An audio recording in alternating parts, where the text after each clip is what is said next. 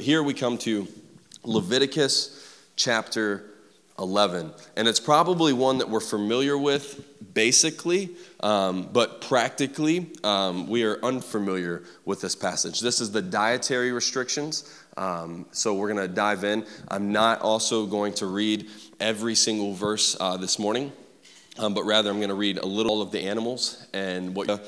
Um, of what they are, reason why this animal was or this animal wasn't.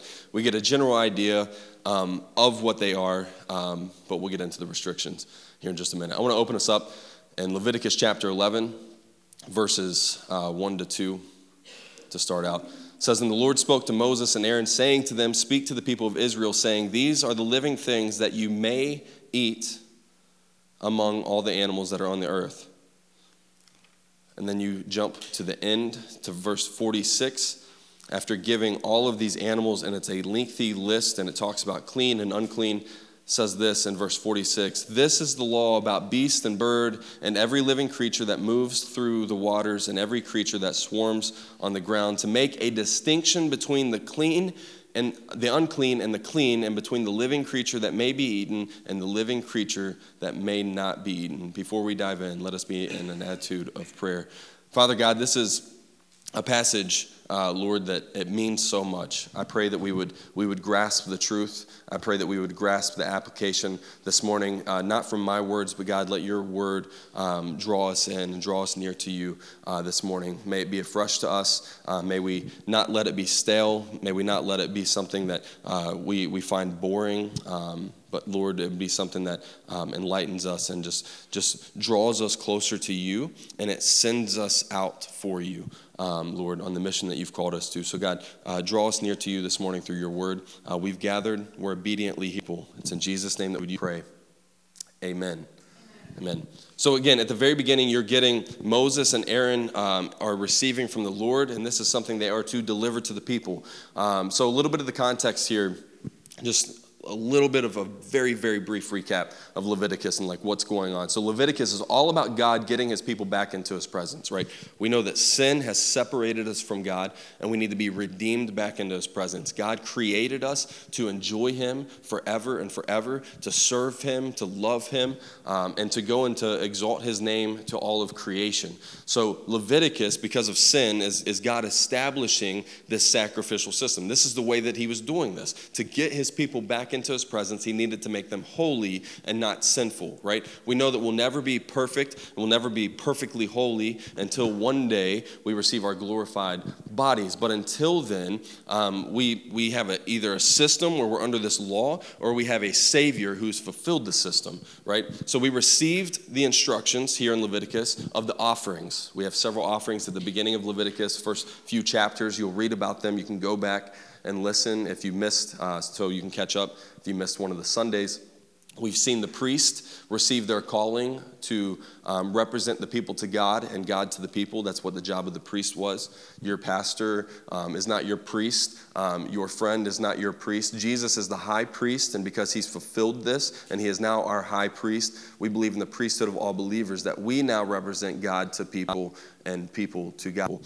Um, so we've seen that. We uh, saw them make the first sacrifices. Uh, they made them, it worked. God consumed the sacrifice, He was pleased with them, uh, which is awesome. Uh, we talked about it in the week when we dealt with that consuming fire, that it's awesome when you get to see what you're doing as a believer actually work. It's so exciting to see the, the fruit of your labors, to see God working in and through us who were once far from Him, now drawn near, seeing Him work through us. We also saw them fall into sin and offer up um, what was called a strange fire to the Lord. Uh, they, they didn't follow uh, God's commands, but they went about their own way, and they were then consumed by fire. Now we enter into somewhat halfway familiar territory, and it's the dietary restrictions. So, how many of you all, by uh, show of hands, would say that you're familiar with these restrictions on a basic level, that you've heard of the dietary restrictions, right? All right. Now, how many of you all would say that you understand the purpose of these restrictions, that you've studied them? Now, I've spent some time this week. Before that, I knew very a little bit more than basic, but now I feel like I got a better grasp. Now, how many of you all, by show of hands, are thankful that you can now eat bacon? Right? There we go. That's a resounding yes. Gus, You're smiling. Does that mean, I know you heard me then because you're smiling. Did you, you raise your hand? Do you like bacon?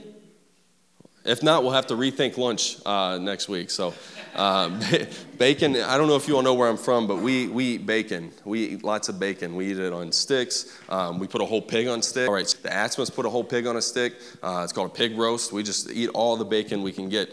All right, so uh, let's get it. Um, but before we do dive in, I think it's really important to note uh, if you've ever heard this, this concept or this idea that these animals were restricted because of health reasons, that's not it.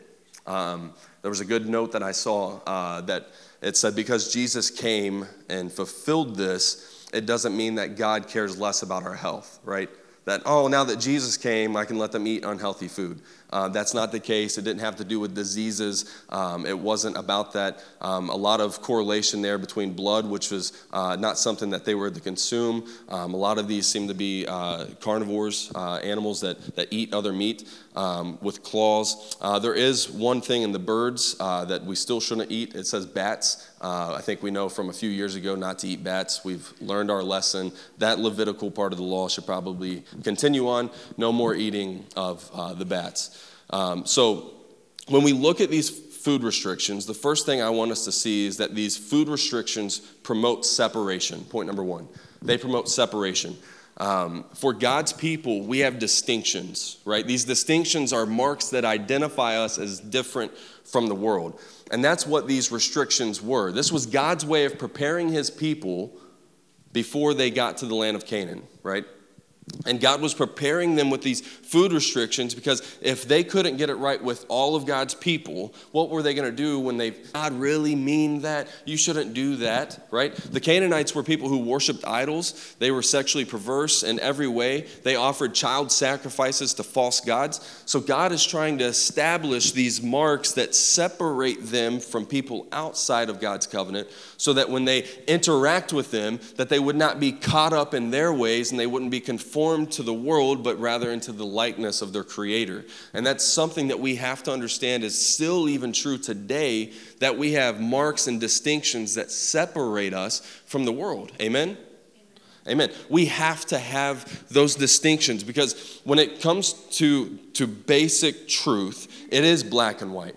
It's light and dark. It's righteous and unrighteous. It's godly versus ungodly. And it doesn't mean that we're, we're at war with our neighbors who don't believe in Jesus, but what it does mean is that there's a waging war for their soul. So the devil and the adversary is doing everything he can to make them not believe this truth and to get you to fall and to stumble as well. So we will either be conformed to the world or we will stand on the truth that distinguishes us from the world. And that's what God was doing with these specific restrictions is distinguishing his people from the world.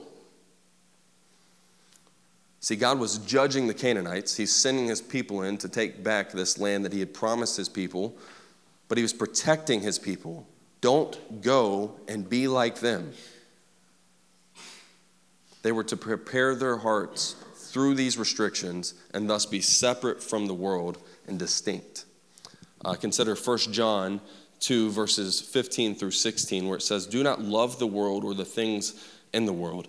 If anyone loves the world, the love of the Father is not in him. For all that is in the world, the desires of the flesh and the desires of the eyes and pride of life, is not from the Father, but is from the world. Now, notice the distinction there in that word, right?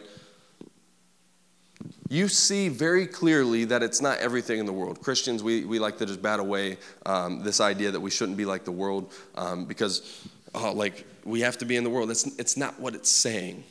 Read exactly what it says. It says, For all that is in the world, and it says specifically these things the desires of the flesh, and the desires of the eyes, and pride of life. Those things are not from the Father, but it's from the world. So when we conform to those things, then we're not distinguishing ourselves, but rather we're proclaiming Jesus and then participating in sinful habits. And our proclamation of Jesus is then in vain because we're not living for the one who saved us. Remember, this world was created for you, right? This, everything in this world, church, was created for you the birds and the fish. As believers, we have dominion over them. It goes back to, to creation. That now in Christ Jesus, we are to care for this world sin of man that is bad, the heart, the pride. So if we are close to the world, or if we are separate from the world, rather, we are close to God, right? If we're separate from the world, we're close to God. But if we're close to the world, we're separate from God. Now think about this sin has separated us from God. And if it's separated us from God, it's drawn us near to something else. And that's despair in this world and, and our brokenness and fallenness. And then, if we're close to the world and we're following the world, and the world is, is really, we've made it our king, we're continually separating ourselves from God. Even as believers, we're quenching the spirit, which the scriptures say don't do.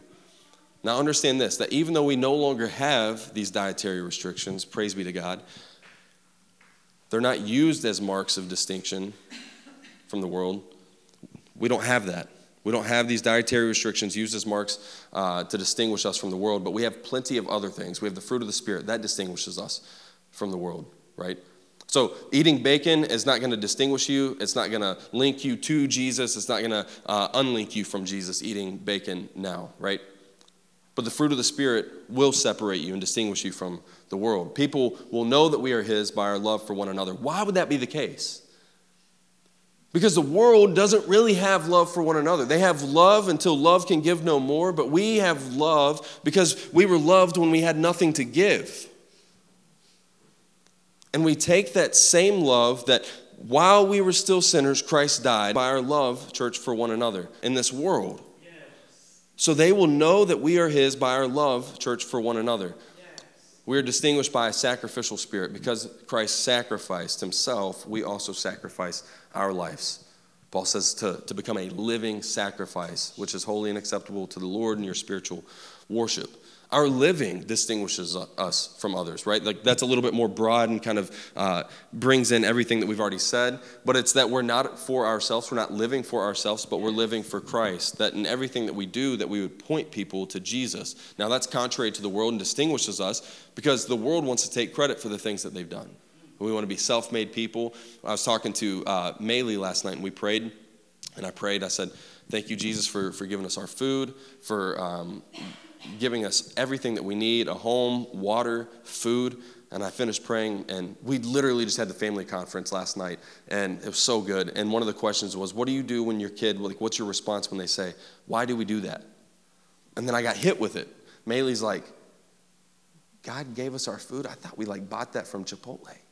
And I'm like, we did. But God in his goodness made Chipotle. he made it, right?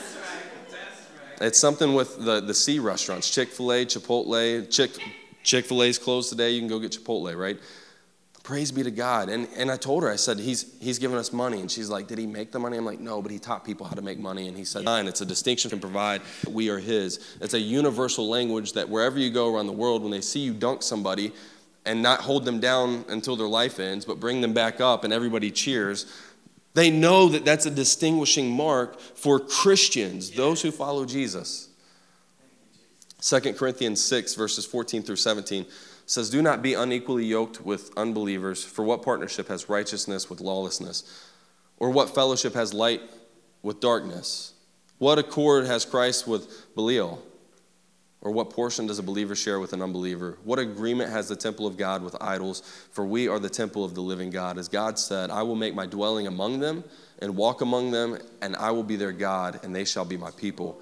Therefore, go out from their midst and be separate from them, says the Lord, and touch no unclean thing.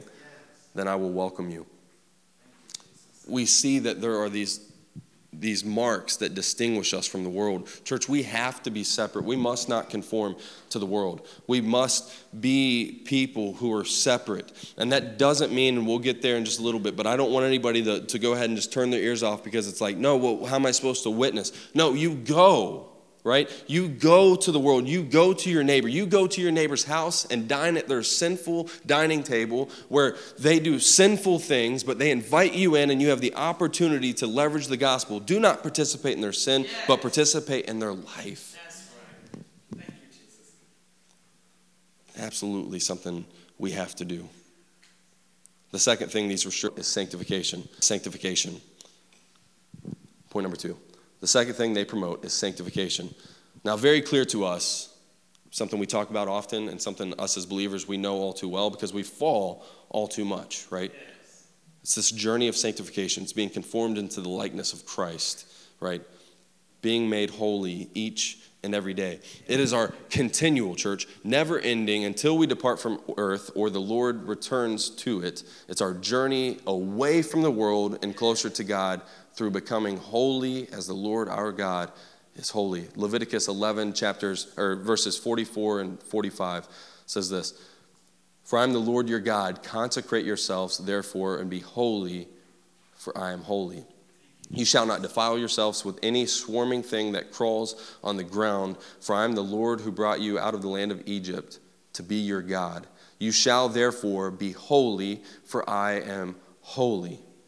So you have this separation. He wants his people to be separated. And in our separation, we'll find our sanctification. The more we separate ourselves from the ways of the world, we'll find ourselves being drawn near and inclined to the ways of God, right? Because we now have not the power, and the, or rather the weakness of ourselves working in us and through us, but the holy God who has made us a temple now working through us for his purpose and his glory.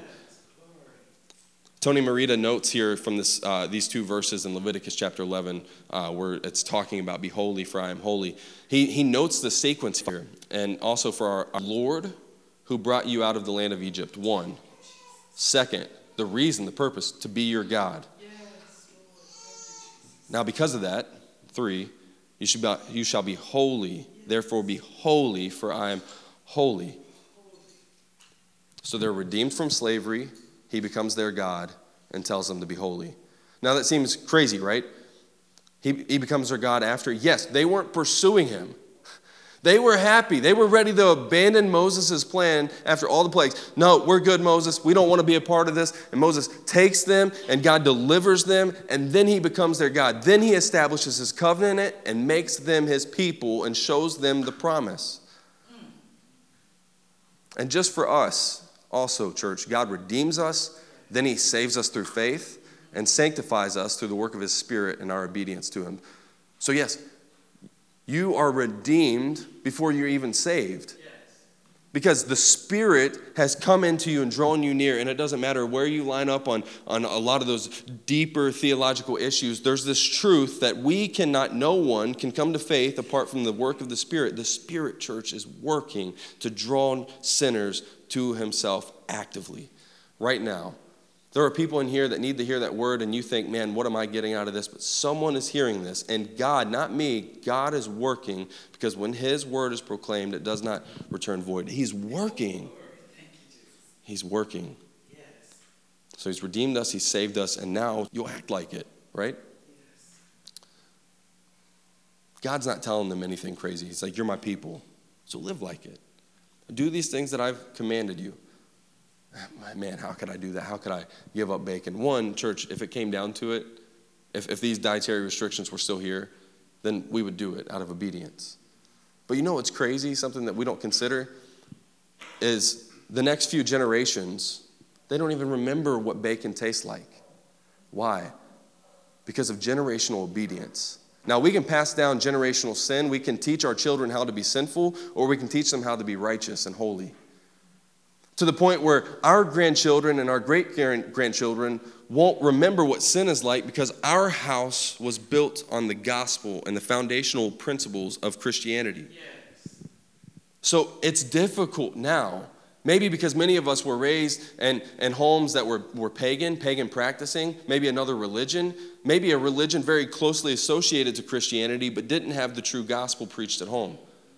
So it's difficult because you're now creating new habits in your home that weren't established beforehand. But when you church, when you start to establish these, these habits at home, whether or not you have children, you will see the fruit of it slowly, but church surely.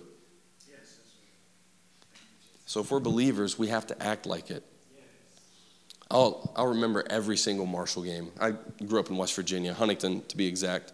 Um, and it's right on the border of Kentucky and Ohio. University game as a kid, we had season tickets. I went to, to every single one I could go to.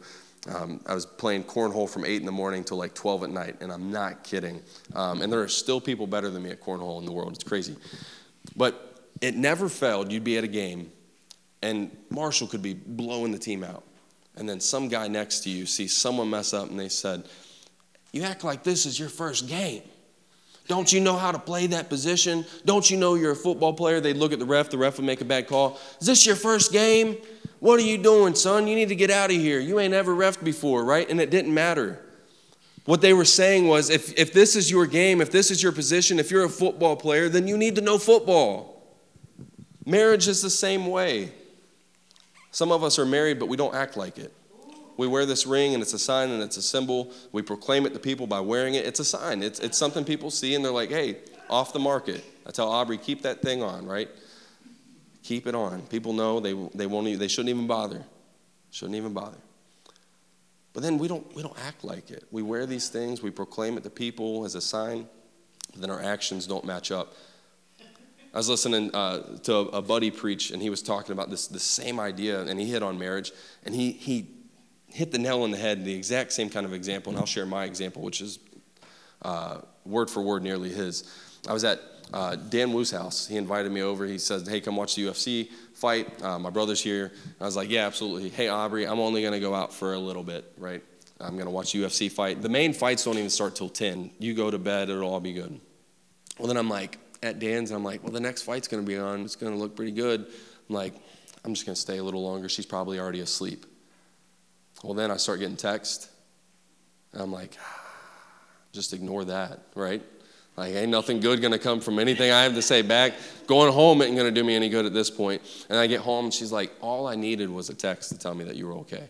Mm. You see, church, it's those things where we're married, but sometimes I don't act like I'm married. Now we think about the the the, the harshest things, right? You don't act like you're married because you're out having another relationship, right? Like, and that's bad. Well, this is also bad if we are going to proclaim these things and enter into these covenants, we must actually live like we're a part of the covenant. If we are part of God's people, we should look and act like God's people. James 1, verses 22 through 25 says this But be doers of the word and not hearers only, deceiving yourselves. For if anyone is a hearer of the word and not a doer, he is like a man who looks intently at his natural face in a mirror.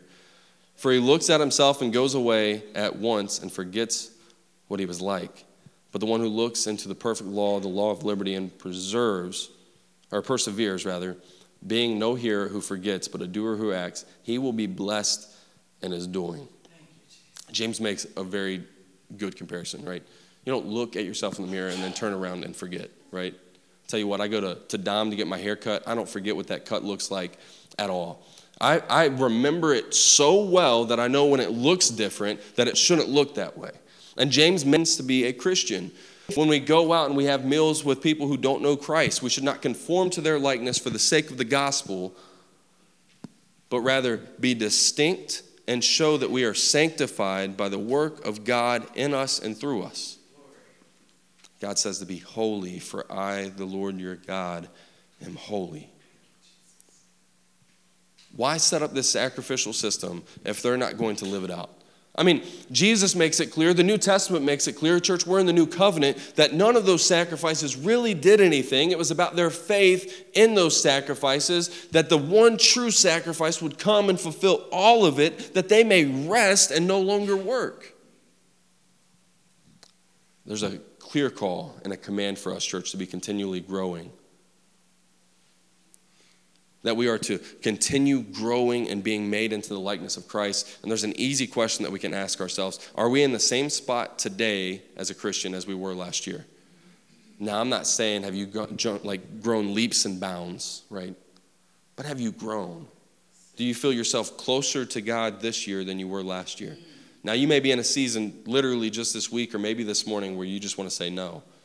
But be real with yourself and ask yourself in a few hours when things calm down are you further today than you were last year? Now, that doesn't mean lead, be led into despair and you're, you're, um, you're gone, right? You're not a believer anymore. No. But it should remind you of his goodness and draw you closer to him despite your weakness. These restrictions, we're saying that these restrictions promote is sending. Point number three sending. These restrictions were to make the Israelites distinct, but not proud. And the one thing Israel failed to do was to promote. They lived in their own little bubble. Um, they, it's like they had like these little homesteads and, and they didn't want anything to do with the people outside. I mean, consider Jesus with the Samaritan woman at the well, right? They come up and you're not supposed to be talking. She even knew. She's like, why, why are you, a Jew, talking to me, a Samaritan woman? And Jesus engages with her and shares the gospel with her. And she goes and she shares the gospel. And people come to hear more of the gospel and to meet this God man, Jesus. But then the disciples come and they're worried and, hey, Jesus, like, we need to go, like, we need to eat, blah, blah, blah. You shouldn't be with this woman. They were so bad at this. They were so bad about carrying forth the gospel now, we have a clear command in the New Testament to go and carry forth the gospel. But, church, it is because of this that we have a great distinction and understanding that now you are no longer Jew, no longer Gentile, because what this did was separate that. It showed that you're either a Jew or a Gentile, and in Christ Jesus, it says there is no longer that because Jesus has fulfilled this law, and all in Christ are in Christ, and He in them. We are one creation together, we are one family.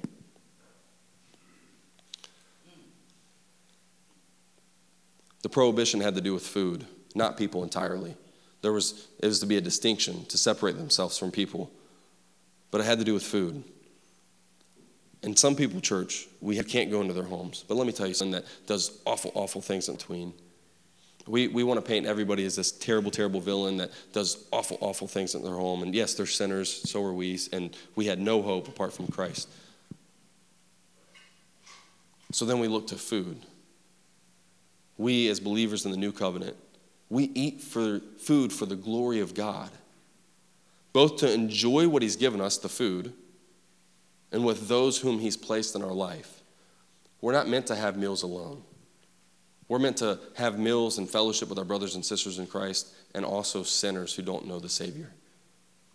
We are called to invite them into our homes, to have them at our tables, and also, church, to go and enjoy their meals at their tables.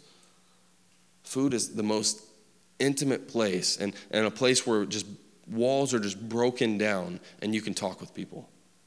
I mean, I just I shared this story with several people, and I know uh, I shared it with Robin I think last week because she was just she was dying because she thought I how's it it's crazy that you don't like tomatoes, and I can eat a tomato on a, a cheeseburger, so don't don't give me any flack after service.